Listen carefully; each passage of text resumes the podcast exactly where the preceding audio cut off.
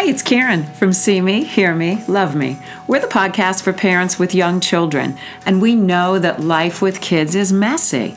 But we're here to celebrate those messes, from spilled milk to emotions spilling out of little volcanoes. And you know what? We really believe in you. You got this, and you're not alone. I just want you to know a little something about your host. Karen Deerwester is an educator, author, and all in cheerleader for kids being kids.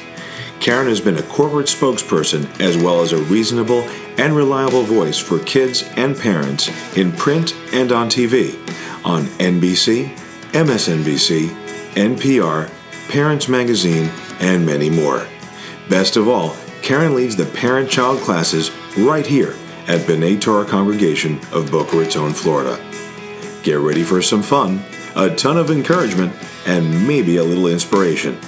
Hi, today's podcast is Spring and Chicks. that would be like baby chicks. And I'm here with Debbie Free, three year old teacher extraordinaire and the summer camp director at Camp Keshet at B'nai Torah Congregation. And our chicks have just hatched. So I want Debbie to tell you all about how this experience affects the children and her um, because I can't imagine anything more magical than we do every year. Debbie, welcome, welcome, welcome. Thank you for having me, Karen. It's I'm good excited. to be here. Um, yeah, so the chicks hatched yesterday. Okay, so so tell us the history of the chicks. Okay, so we started doing the chicken hatching program several years ago. We had a parent who had some chicks on her property and or chickens, I should say, on her property amongst other animals, and she said, "Would you like to do this?" Um, to one of our pre-K teachers, and they said absolutely. And I saw what was going on, and my sense of wonder kicked in. I was like. I want to do that too. Can I do it too? And of course, the answer is always yes here.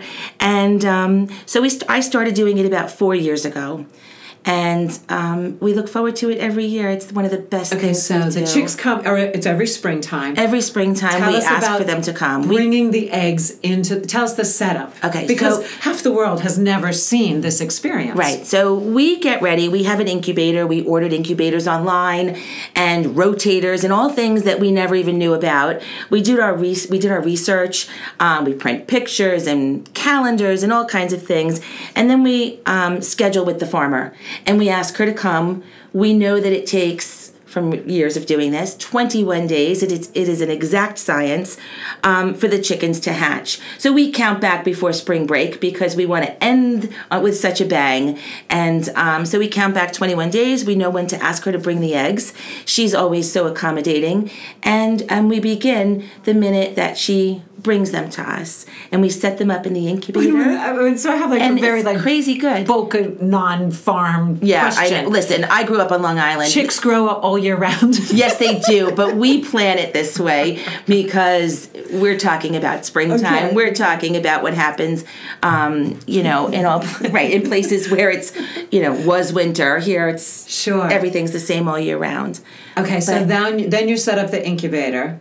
And set up- st- tell us about the th- so you teach the threes and Yes. tell us how they understand, connect to this, engage with this. They have no, in the beginning they have no clue. They don't know what we are talking Like me. about. Right. Like I was in the beginning too. I had to do all this research and now my friends think I'm crazy. They're like, "How do you know?" I'm like, "I just know." Um, after learning and teaching for so long, you just know these crazy things. So, yes, we sit the children down and we examine the eggs. She brings us all kinds of different eggs. They don't look alike. They're filthy dirty from the farm. Uh-huh. And they look at that this it looks like nothing you would see in the supermarket. And we have to explain that these are different from the ones in the supermarket. And we actually have to use the real words. These eggs were fertilized. The ones in the supermarket were not. So that's why you can eat the ones in the supermarket and these you would not. These are going to hatch. And they're, learning all kinds of vocabulary just to start off. Then we set up a calendar, a hatch calendar, with pictures of what might be happening inside the egg around that day. And every day is a countdown. It becomes part of your routine, your morning routine, to check the calendar. You know, the big. Um, we have it on a big Wait, uh, wait, wait. styrofoam board. You name the eggs. Yes, we do. That's sort of like that was the whole event on, on Facebook this weekend was which egg is cracking first? Who- Yes. who is it? Who was it? So Some classes do it differently. My class in particular, we don't let each child name a particular egg because you don't always have 100% hatch and most times you don't. And who wants to disappoint a three-year-old whose egg didn't hatch? So the eggs belong to nobody. They belong to all of us. It's a cooperative effort and everybody we throw out names in a language experience. What would you like to name an egg? What do you think a chick would be named? Etc etc and we get crazy names like you know fluffy and watermelon and george washington.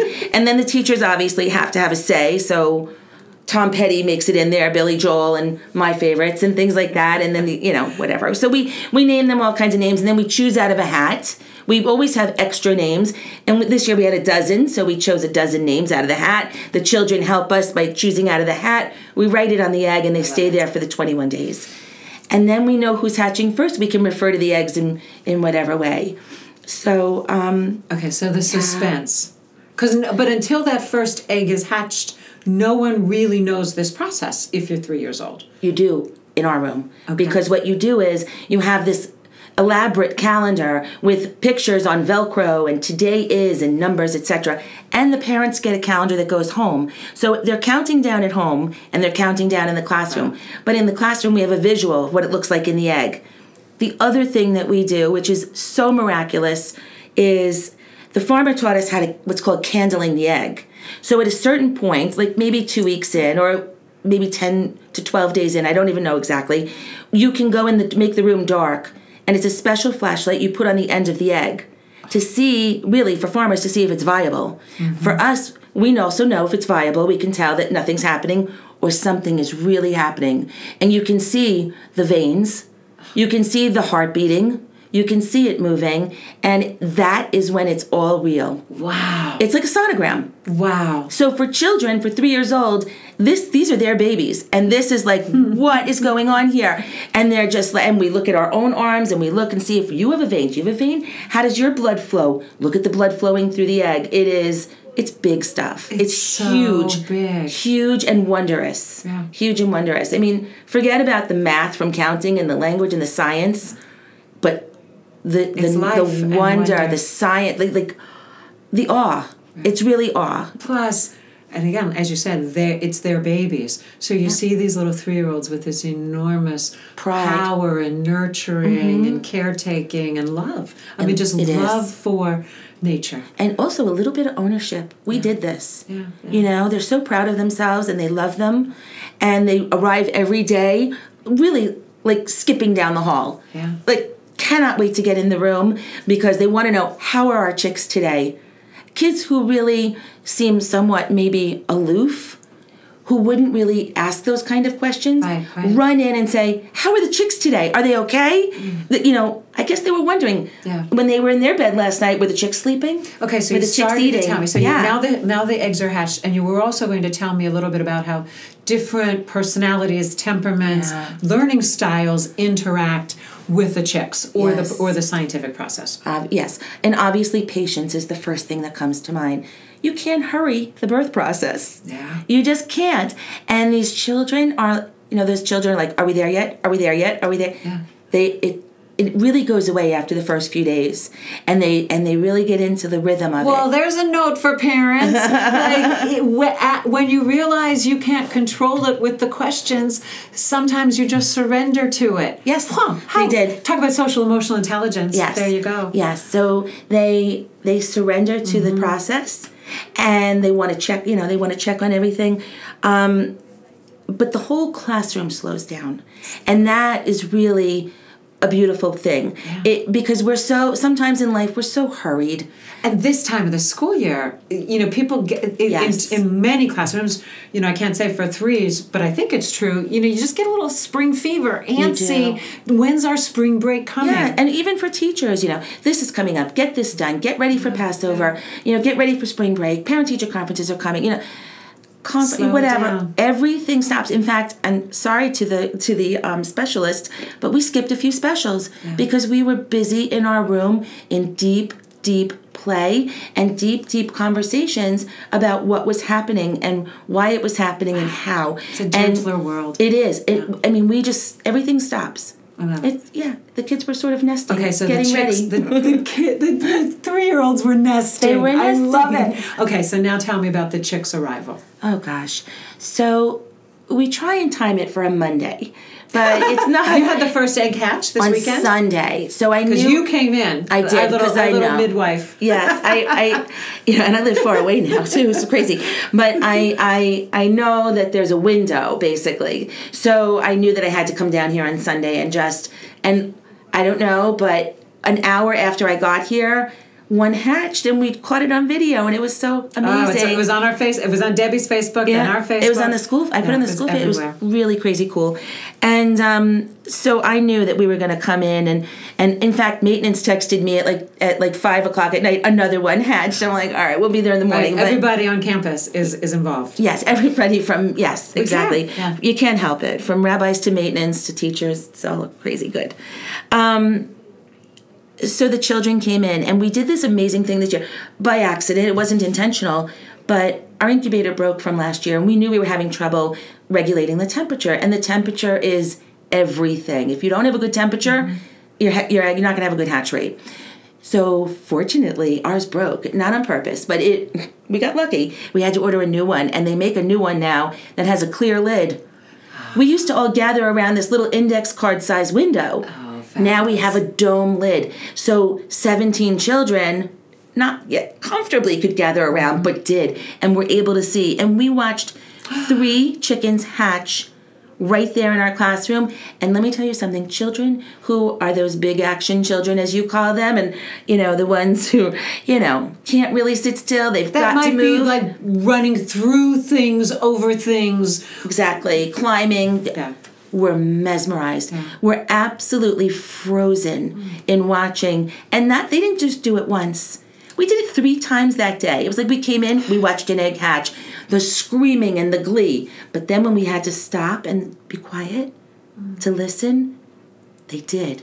And then we did it again and they and then it happened again at the end of the day. And we actually did a little cesarean section on the last one. And they were like, ew. I'm like, listen, it's fine.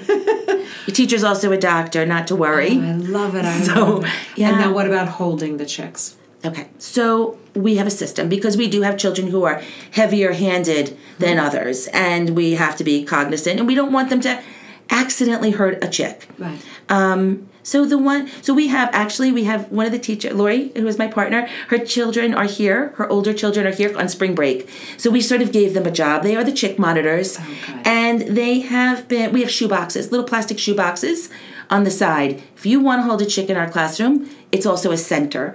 So the chick monitors who are hanging out by the pen, um, because now everybody's out of the incubator in a big pen with a heat lamp.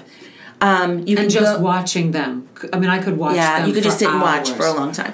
Um, but they, the chick monitors will give you a shoebox with a chick, and you have to sit in a certain area. And there's no standing when you're holding a chick. You must be sitting. Um, and they will monitor the children holding the chicks. So there is some. It's like flexible independence. Sure. Um, because we can jump in when there's a children who's a, a child who's a little heavier handed, or one who might even just drop it by accident. And so, what are you seeing with the interaction? What What does it bring out in the children? Oh, they are just they adore them. They're so gentle. They're they're like tender. You know that tenderness just comes out and they want to be gentle. They want to be careful. Um, and they don't know it, but tomorrow the chicks are really part of actual centers. We're studying Passover right now, and so we do this and there's no animal cruelty here, I promise but we allow the chickens to paint for the children. So what we do is we we are setting up what would what will eventually be uh, matzah trays, but we're going to let the chickens paint it. So the Oh. chickens will step in paint and then just walk around That's all over the paper, and then the children will cut it out into into their matzah trays. That's so it's going to be really fun, so that we can have And they'll remember both forever. activities. Yeah, they'll remember forever, and they'll have integrate both. The, you know, it's just a full springtime, Wow. you know, activity. But it'll be Passover. It'll be the chicks. It'll be like a full classroom unit. I love it. Debbie, I am so happy to have this time with you. I am so happy to share with the world the work, the creativity, the inspiration, and to let everybody know like it is magic here. It's so much fun. Thank It's you. so I love fun. you so much. Ah, thank you for having me. So that's the mess for today. We appreciate you listening to See Me, Hear Me, Love Me. Seeing little people learn and grow, listening to parents taking a crazy, uncertain journey, loving the fun and loving the mistakes. You write the rules, you write your story. We just want to be part of the conversation. But in the end, we know you got this. We'll catch you next week. Take care. Oh, oh, oh, wait. We're growing too. So if you had a great time today, please spread the word to a friend. You can also join our conversation on Facebook. That's with Karen Deerwester. And there's great parenting resources for you at www.familytimeinc.com. Thanks so much for listening. Thanks to everyone at B'nai Torah congregation for this lovely space. Thank you, David Dweck, for that sweet voiceover. And thanks to the front and the follow for the song Listen. We are listening. Thanks, everyone. See you next week.